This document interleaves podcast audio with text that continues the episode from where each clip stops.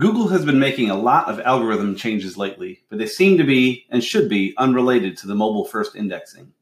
This is Mickey Mellen with our latest episode of DigitalCast, your way to stay up to date on the latest in digital marketing. Over the past few months, Google's been pushing hard to get their new mobile first index in place. Also, over the past few months, we've seen quite a few changes to Google's algorithm, but Google insists that they're unrelated. It's important to remember that indexing and ranking are two different things.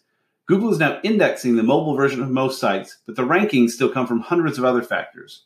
If your mobile site is a mess, and most mobile responsive websites these days should be fine, it could cause some issues. If not, this mobile first index won't immediately affect your rankings at all. In fact, Google has worked hard to have the mobile first indexing change be, quote, quality neutral, meaning it alone won't affect rankings much.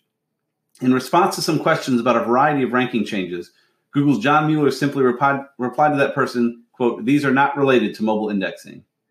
It's important to keep an eye on Google Search Console to make sure you don't have anything weird happening, but if you see major changes in your rankings, it's almost certainly not due to the mobile first index. Thanks for listening. See show notes and other info at digitalcast.org, and we'll see you next time.